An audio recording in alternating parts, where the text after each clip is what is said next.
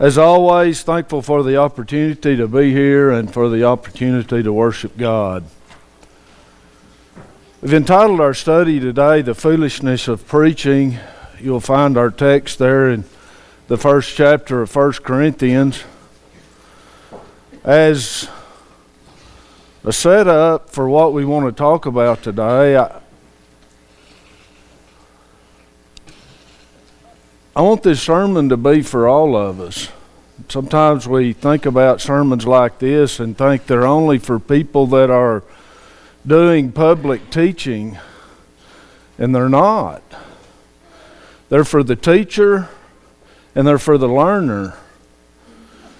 They're for the preacher and they're for the hearer. You know, and the real challenge when it comes to learning what God wants and expects of us is not what we're doing here today, but it's whether or not, as a hearer, we can take the things that we study and we can go into the next week and we can put those things to practice. Now, understand the responsibility and the challenge that's on the person that's leading a study. We need to take that seriously. We need to do the best that we can do when we are given the opportunity to do that. But the greater challenge, I believe, is on the hearer. And so, as we think about that and as we go through our study today, remember that whatever your expectation of the sermon is, that's what determines your ability to take what we study and put it to use. And if you don't understand what we're trying to accomplish here, you'll never be able to do that. Paul said, I believe it was in Acts chapter 20, along about verse 20, he said, I have taught you publicly and from house to house. So as we think about these things today, that application is for the preacher and for the hearer. And these things apply in a public presentation and in a private presentation. And so, there again, I believe there's a broad application of the things that we want to look at this morning. So 1 Corinthians 1 and verse 21, I would encourage you to read this whole discourse here that Paul goes through because he's talking about the value of Jesus Christ. And he says here, For after that, in the wisdom of God, the world by wisdom knew not God. It pleased God by the foolishness of preaching to save them that believe. So, is preaching really foolish? Is that what he's saying? No, what he's saying is the world's attitude in worldly wisdom, it is foolish. It doesn't make any sense from a worldly perspective. But from God's perspective, He has chosen that to bring people that believe in Him to salvation. That's the, the mechanics, if you will. We're saved because of the blood of Jesus. We're saved by the grace of God. We're saved by a whole long list of things. But the mechanics of that salvation, God has chosen preaching to bring people to that place. Now, as we think about that, I want to take you back to Matthew chapter 28, where Jesus gives us what we call the Great Commission here. This is the job that He has given His people, and it started with the apostles.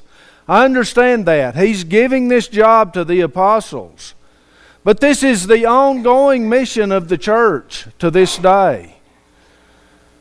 He says here in verse 18, And Jesus came and spake unto them, saying, All power is given me in heaven and in earth.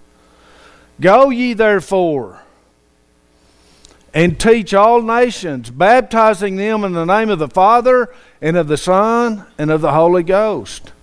See how God has chosen preaching to bring people to Christ? to bring people into Christ.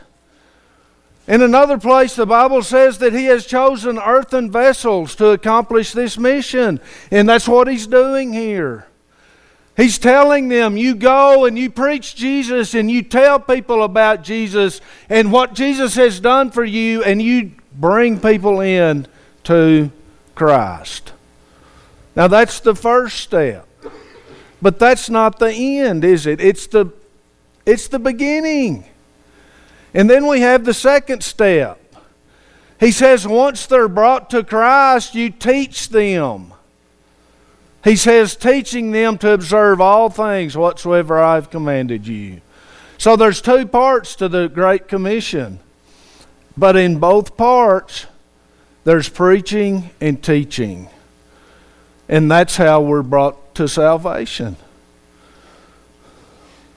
So we hear the gospel, we believe the gospel, we respond to the gospel, we obey the gospel when we're baptized. Jesus adds us to the church, and we're good to go, right? No. We've got to grow. We've got to grow. If we're not growing, we're dead. In the same way, the same mechanism that brings us to Christ is the mechanism by which we will continue to grow in Christ. I want to look now here at Acts chapter 28. These are the last two verses in the book of Acts.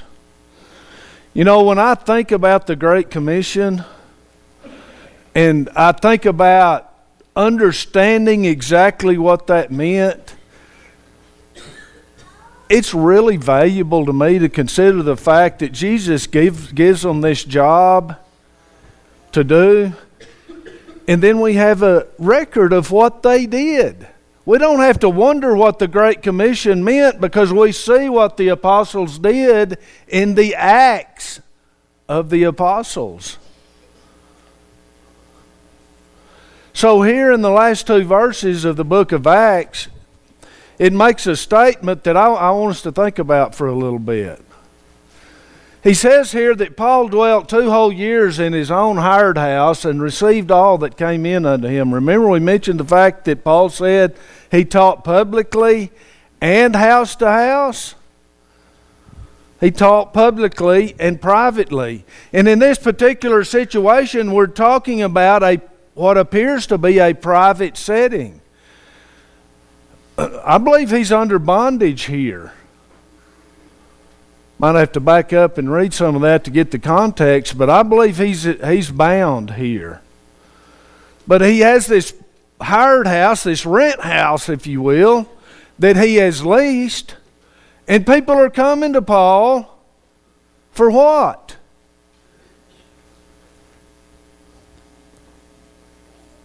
Preaching. He was preaching the kingdom of God and teaching those things which concern the Lord Jesus with all confidence, no man forbidding him. So, what I just want to think about here for a minute is preaching and teaching. And is there a difference? I think there's a minor difference, but I think they accomplish the same purpose of bringing people to Christ and promoting growth once we're in Christ. But he makes a distinction here, and he says that it says here that Paul was preaching the kingdom of God. So, what is preaching? This is the Strong's number 2784, and the, the definition is to make or made a proclamation. You're declaring something as truth, and you're presenting it to someone as truth.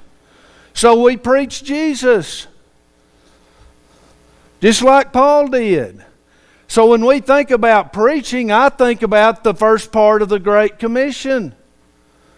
We preach Jesus. We're drawing people into the church by the preaching of Jesus. We make a proclamation. Now, the second statement he says, he was teaching. What was he teaching?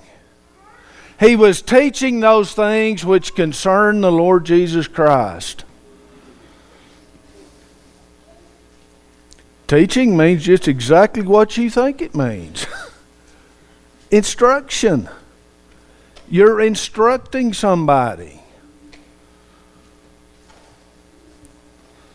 So, those are the tools that God has put in place for us to learn and to grow.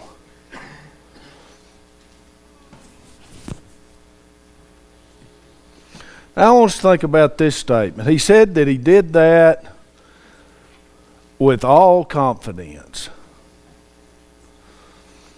Confidence is a huge challenge, guys. How does a person stand in front of a crowd and say anything?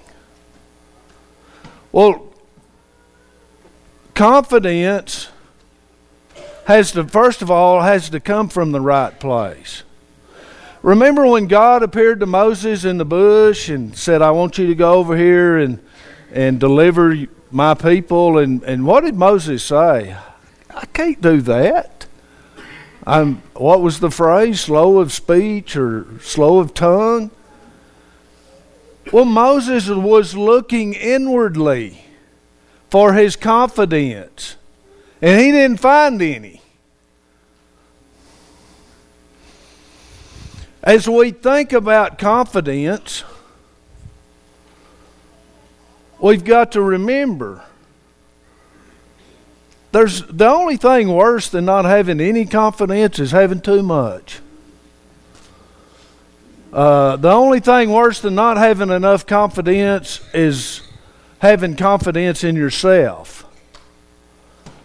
And that's what God said to Moses. You, you don't have to depend on yourself, you depend on me. So when I get up here and start talking to you about Scripture, it's not about me. It's about whether or not I believe what I'm telling you. And when I put the Scripture in front of you, I believe that. That's where my confidence is. It's in God's Word. It's not in my ability to get up here and talk about it. I need to stay out of the way. I need to get to God's Word in front of you and let God's Word do what it's designed to do. And if we make this about us when we get up to preach, we're making a terrible mistake. If you go to do a personal Bible study with somebody and you make it about you, you're making a terrible mistake. And so when we think about confidence and we think about the Paul that Paul did what he was doing with confidence, we've got to remember that our confidence needs to come from God, not from self.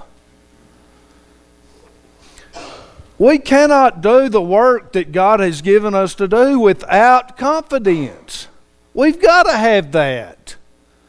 What would you, how would you respond if I just got up here and hung my head down and, and mumbled like I didn't really believe what I was saying? How would you respond to that?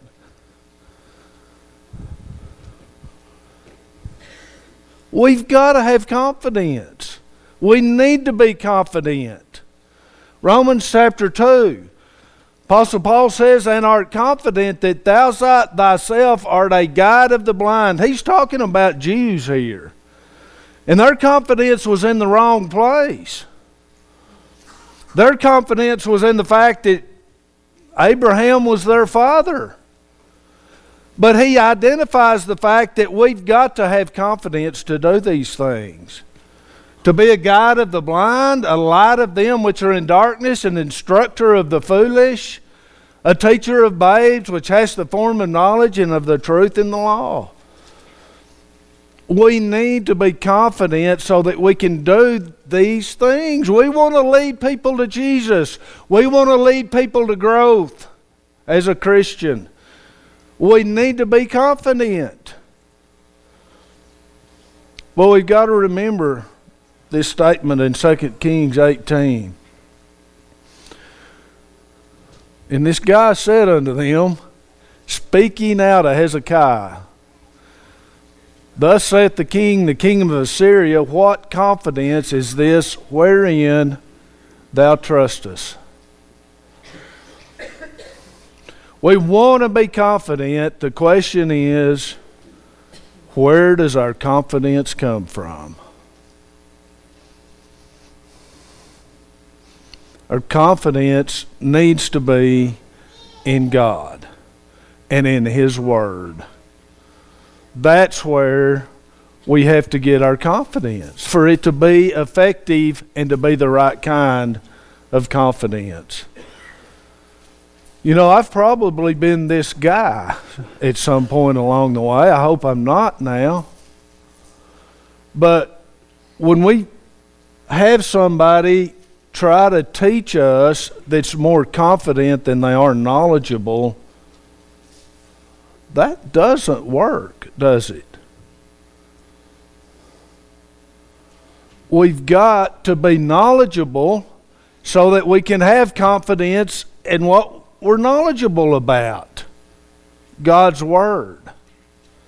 That's where we need to put our trust, and that's where we need to get our confidence. Philippians 3 and verse 3, the Bible says, For we are the circumcision which worship God in the Spirit and rejoice in Christ Jesus and have no confidence in the flesh. No confidence in the flesh. That means it doesn't matter how skillful we are, how talented we are, how glib we are, how good with words we are. Now, if you have those talents and you have those gifts, you need to use those to bring people to Christ. But that's not where your confidence should come from. have no confidence in the flesh, though I might also have confidence in the flesh. If any other man thinketh that he hath whereof he might trust us in the flesh, I more. And then he goes through a whole long list of things here that would should give him confidence in himself. Paul was a very educated man. He was a well spoken man. He had many opportunities to bring people to Christ. He was a Jew. I think in one place he said he was a Pharisee of the Pharisees. He had all of these things that a Jew in the first century would desire to have that would make him an exceptional person. And he said, I have no confidence in the flesh. Our confidence comes from God and from His Word.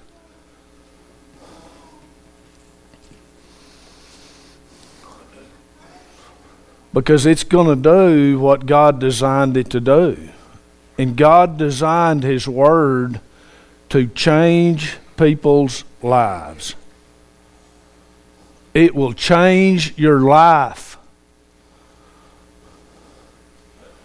because it's powerful, it's quick, it's powerful, it's sharper than any two edged sword, piercing even to the dividing asunder of soul and spirit and of the joints and marrow and is a discerner of the thoughts and intents of the heart. That's what will bring us to maturity. Is God's word. That's where the power is.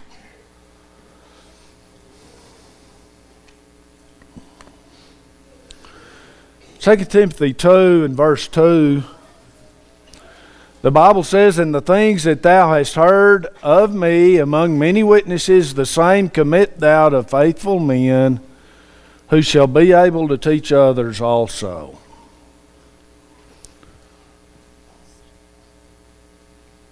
I, I want to be cautious here,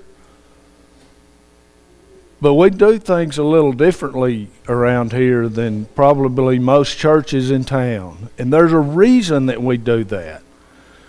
We're following what we believe is the biblical model, and that's it right there. But we live in this world where everybody's a professional and they defend the fact that they're a professional. I was in Lubbock here a year or two ago, and I preached, you know, and I I did what I do everywhere, y'all. And this lady comes up to me afterwards that I did not know. She was a visitor. I, I'm not sure those guys over there even knew her. But she came up to me afterwards and she said that was a really good sermon. I hadn't heard one like that in a while. And I said, Well, thank you, and whatever. And then she said, where I go to church, we have a preacher that he's okay, but he's an untrained volunteer.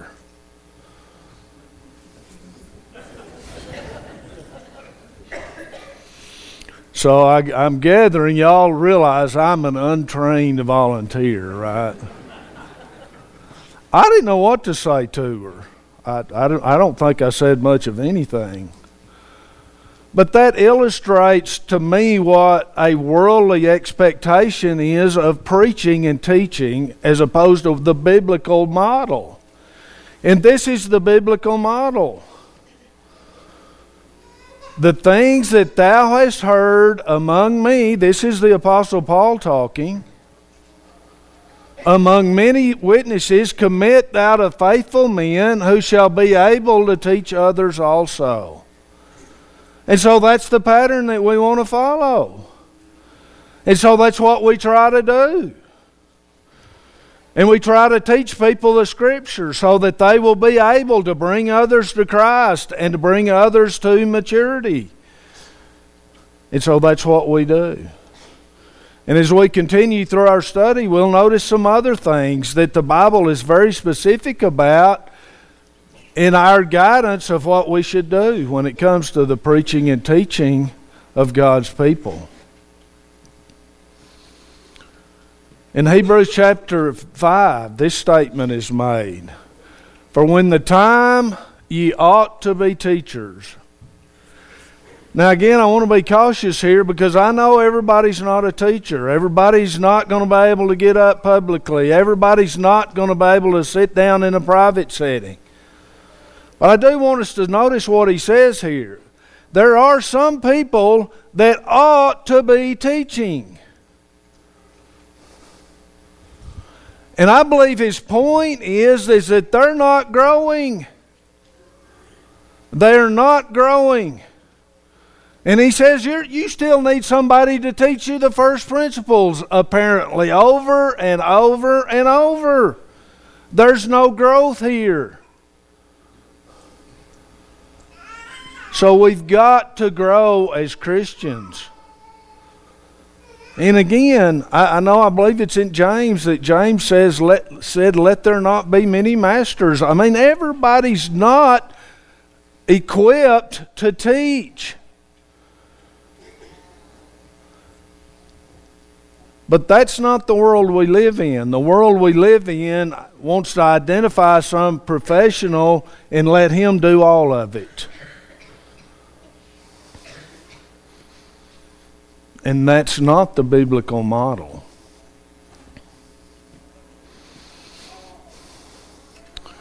First Peter 5 in verse 2, Peter makes this statement. He's talking to elders specifically, I believe.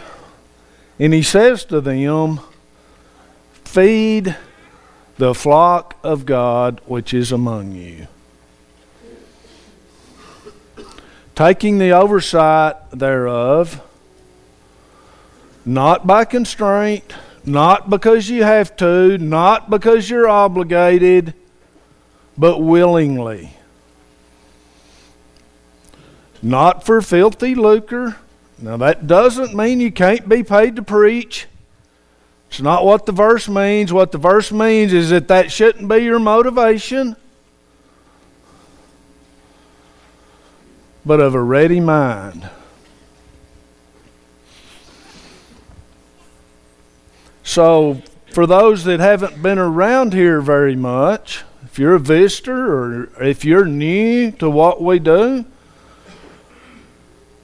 there's eight elders that serve this congregation, and our teaching is dominated by elders, and that's why.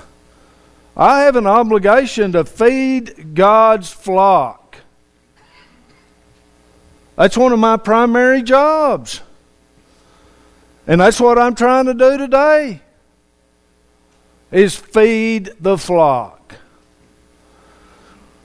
Now what is it that the flock needs? Does it need to be entertained?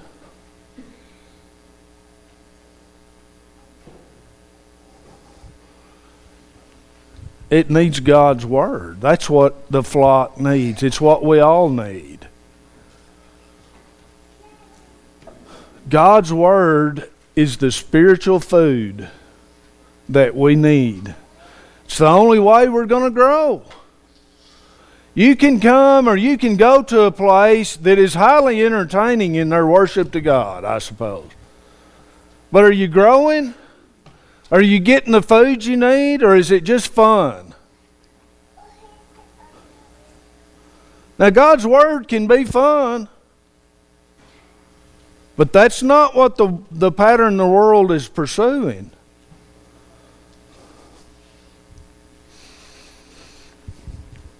But it's not about the ketchup. So I hope you're wondering what in the world does that mean? Because I want to tell you. It's a statement uh, in a contrast about substance and style. The ketchup is how we garnish the meal, right? This is a spiritual meal today. And I have a certain style, and it is what it is. And I really can't help it. Well, I could, but. right? And everybody that gets up, whether it's in a private or a public setting, has a particular style. But that's not what this is about, folks.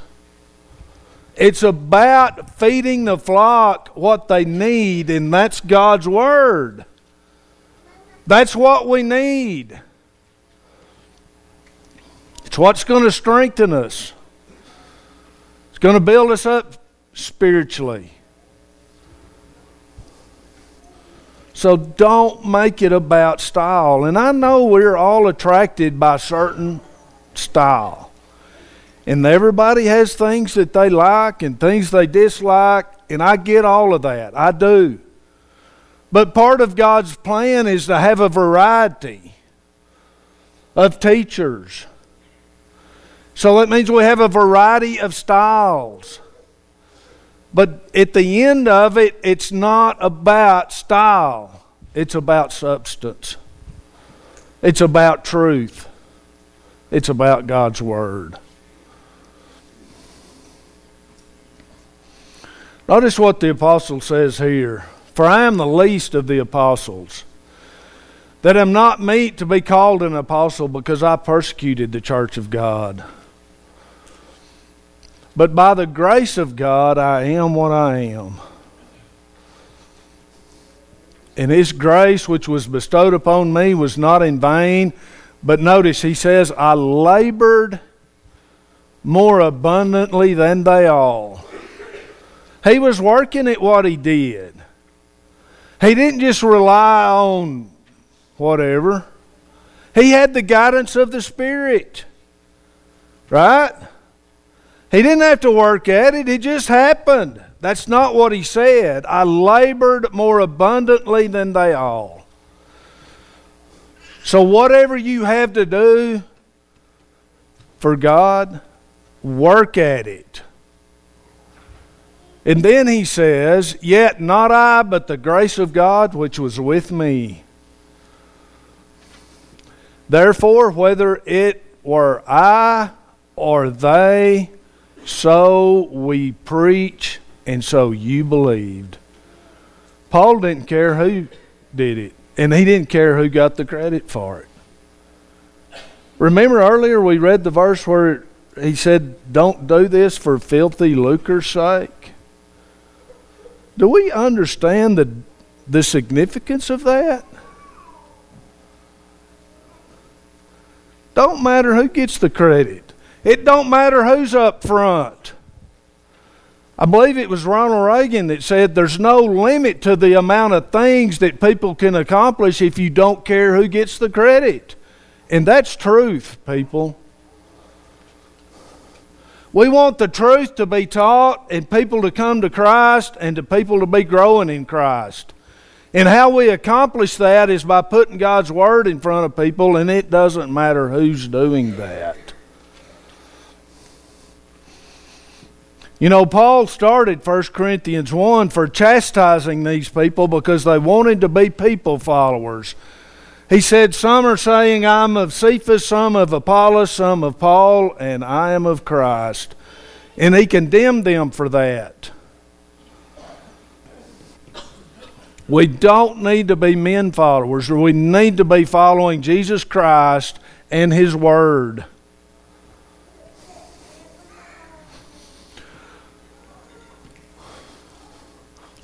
So I've got 10 minutes to talk about the meat of my sermon now.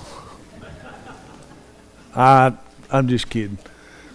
1 Corinthians 14 talks a lot about these things. We're going to look at several references, and I know 1 Corinthians 14 is about public assemblies. But I believe in the, the principle of the things that he talks about here have a broad application, okay? So here in verse 3, he says, he that prophesieth, he's talking about teaching. The preaching or teaching part of a public assembly. That's what he's referencing here when he uses this term prophesieth. He says, They speaketh unto men to edification, exhortation, and comfort. Now, I don't know if you know it or not, but what you need today, in a spiritual sense, is right there. Those are the three things that we need to grow edification, exhortation, and comfort. So when he said in 1 Corinthians 1 and verse 21 that God had chosen the foolishness of preaching to bring people to Christ, that's what he's talking about. Because that's what people need. We need edification exhortation, and comfort. That's what we need. And I can do that all kinds of ways. But I can tell you the best way, and the way that's going to be the most effective, is to do it with God's Word. So, what is he talking about? Edification, to build up. Now, I know there's some sermons that don't exactly build up. In uh, a lot of ways, they tend to tear down. But sometimes we have to tear something down before we can build it, right? And at the end of the day, our goal needs to be to build people up.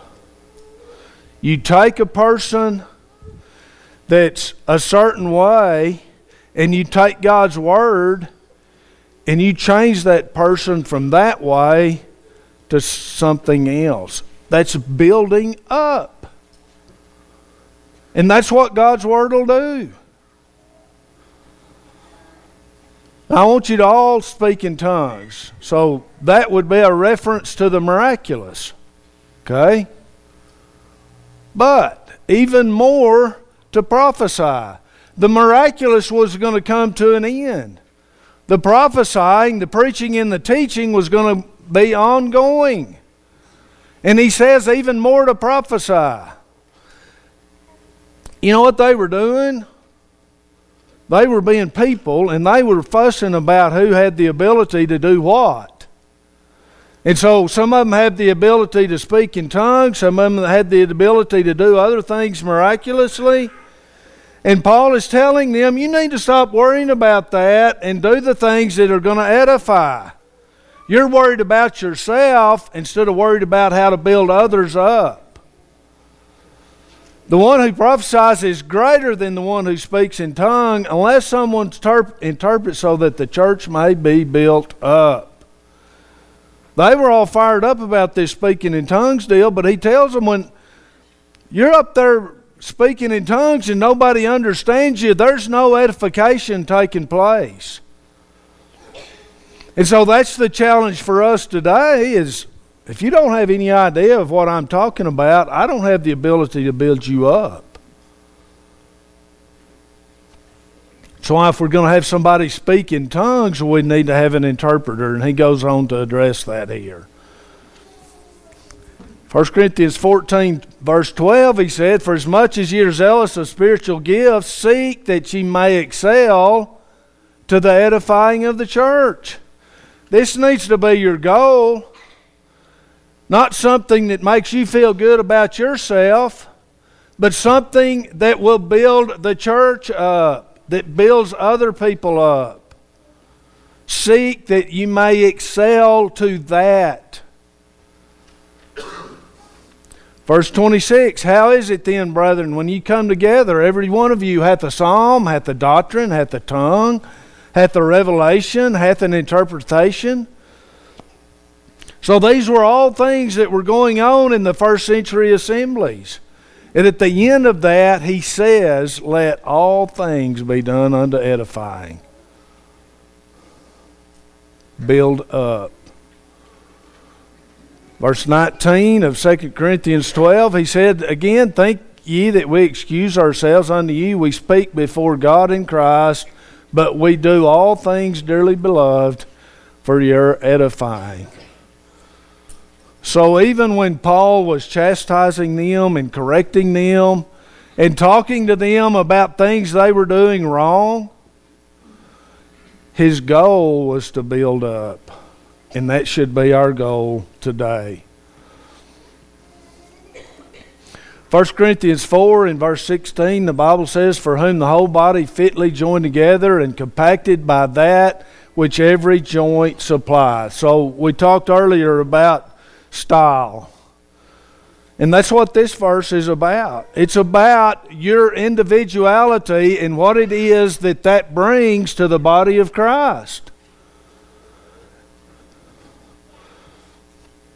According to the effectual working in the measure of every part, maketh increase of the body unto the edifying of itself in love. And that's God's plan for what we do here. Everybody building each other up, edifying the body.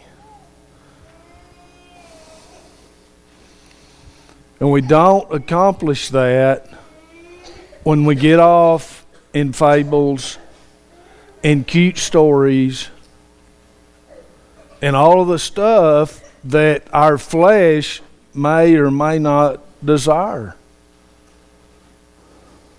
Neither give heed to fables and endless genealogies which minister questions rather than godly edifying which is in faith. So do. Godly edifying. It's what, what we need. We also need exhortation, and it's the word simply means encouragement.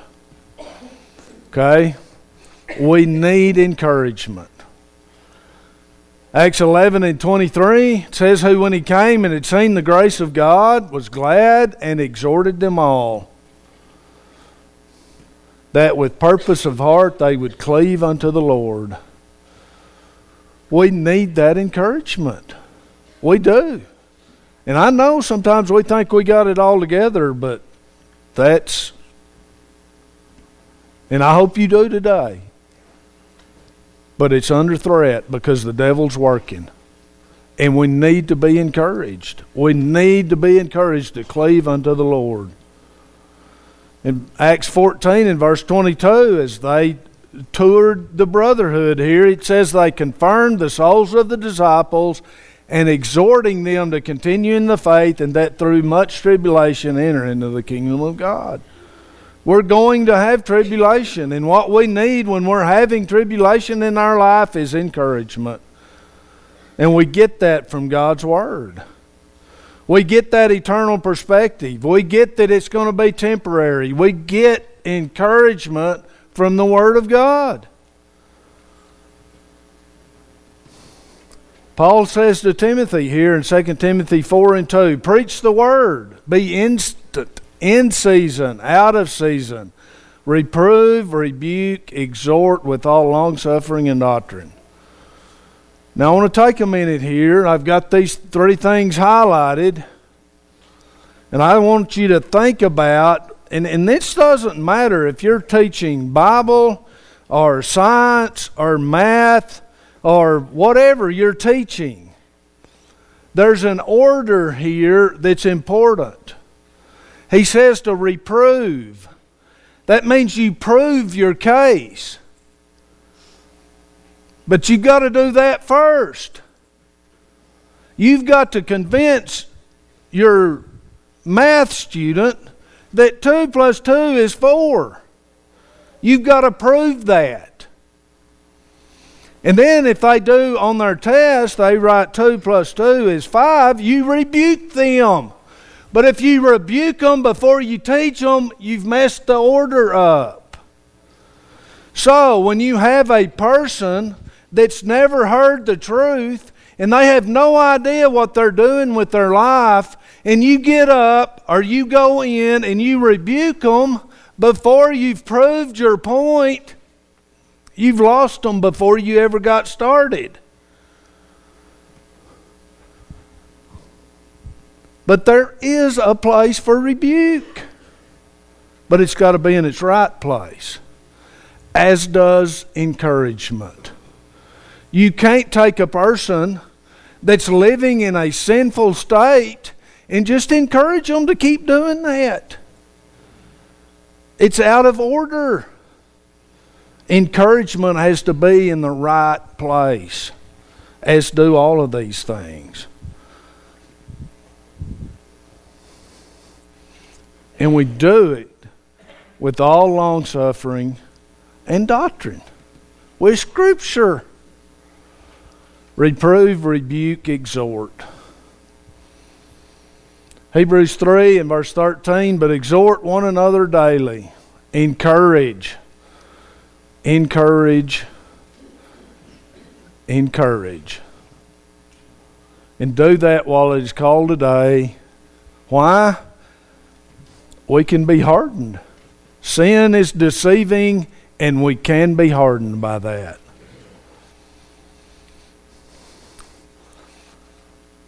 And we need comfort.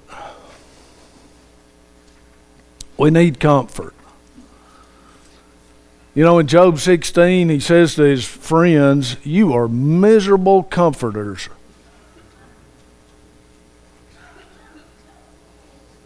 We don't need to be miserable comforters. We need to get that figured out.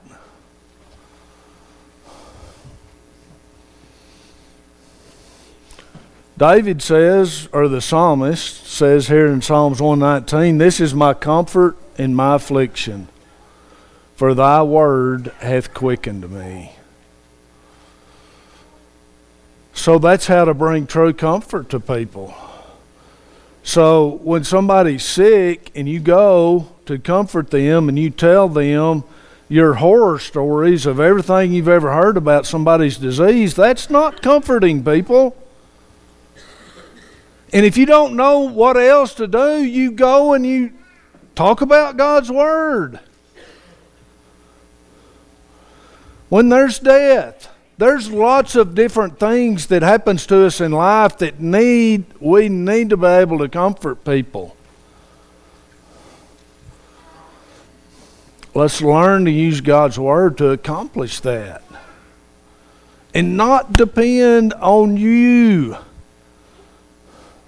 I and I've said it. I know. I, I, I just I don't want to go over there. I don't know what to say. We're making it about me, and it's not. It's not. Now, our Lord Jesus Christ Himself and God, even our Father, which hath loved us and hath given us everlasting consolation and good hope through grace comfort your hearts, and establish you in every good word and work. That's what comfort does in our existence. It enables us to work. When we're discouraged, it's very difficult to get up and go to work. Because when you're discouraged, you don't think it's going to make any difference. You don't think it's going to get any better. You don't think God's Word is going to do what God designed it to do. That's what happens to us when we're discouraged, and that's why we need comfort and encouragement and edification.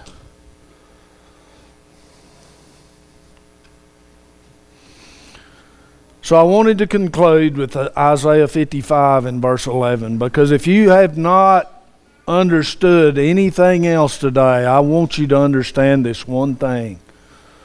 God's Word is what will change us. Because that's what God designed it to do. And it's not about your ability, it's about God's Word. In Isaiah 55 and 11 says, So shall my word be that goeth forth out of my mouth.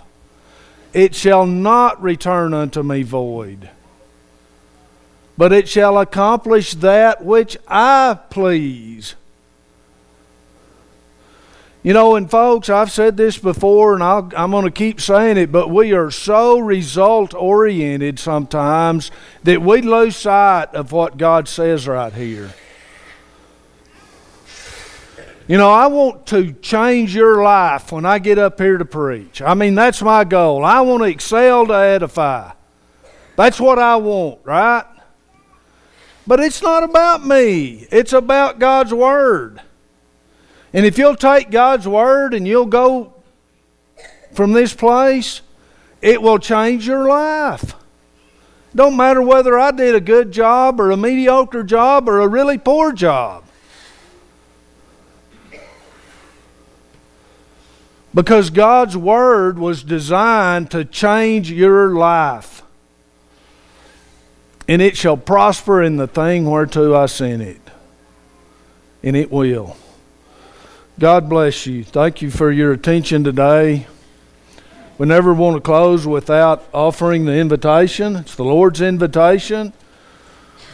God's Word brings us to Christ. And the way that it does that is it makes an appeal and says, You are lost without the blood of Jesus. And you come in contact with the blood of Jesus when you obey the gospel and you're baptized. If you haven't done that, and you want to do that today, we want to help you with that. If you need the prayers of the church for some spiritual need in your life, this is an opportunity to come and express that desire, and we'll be glad to pray with you and for you. If there's one or more of either class, please come as we sing the invitation.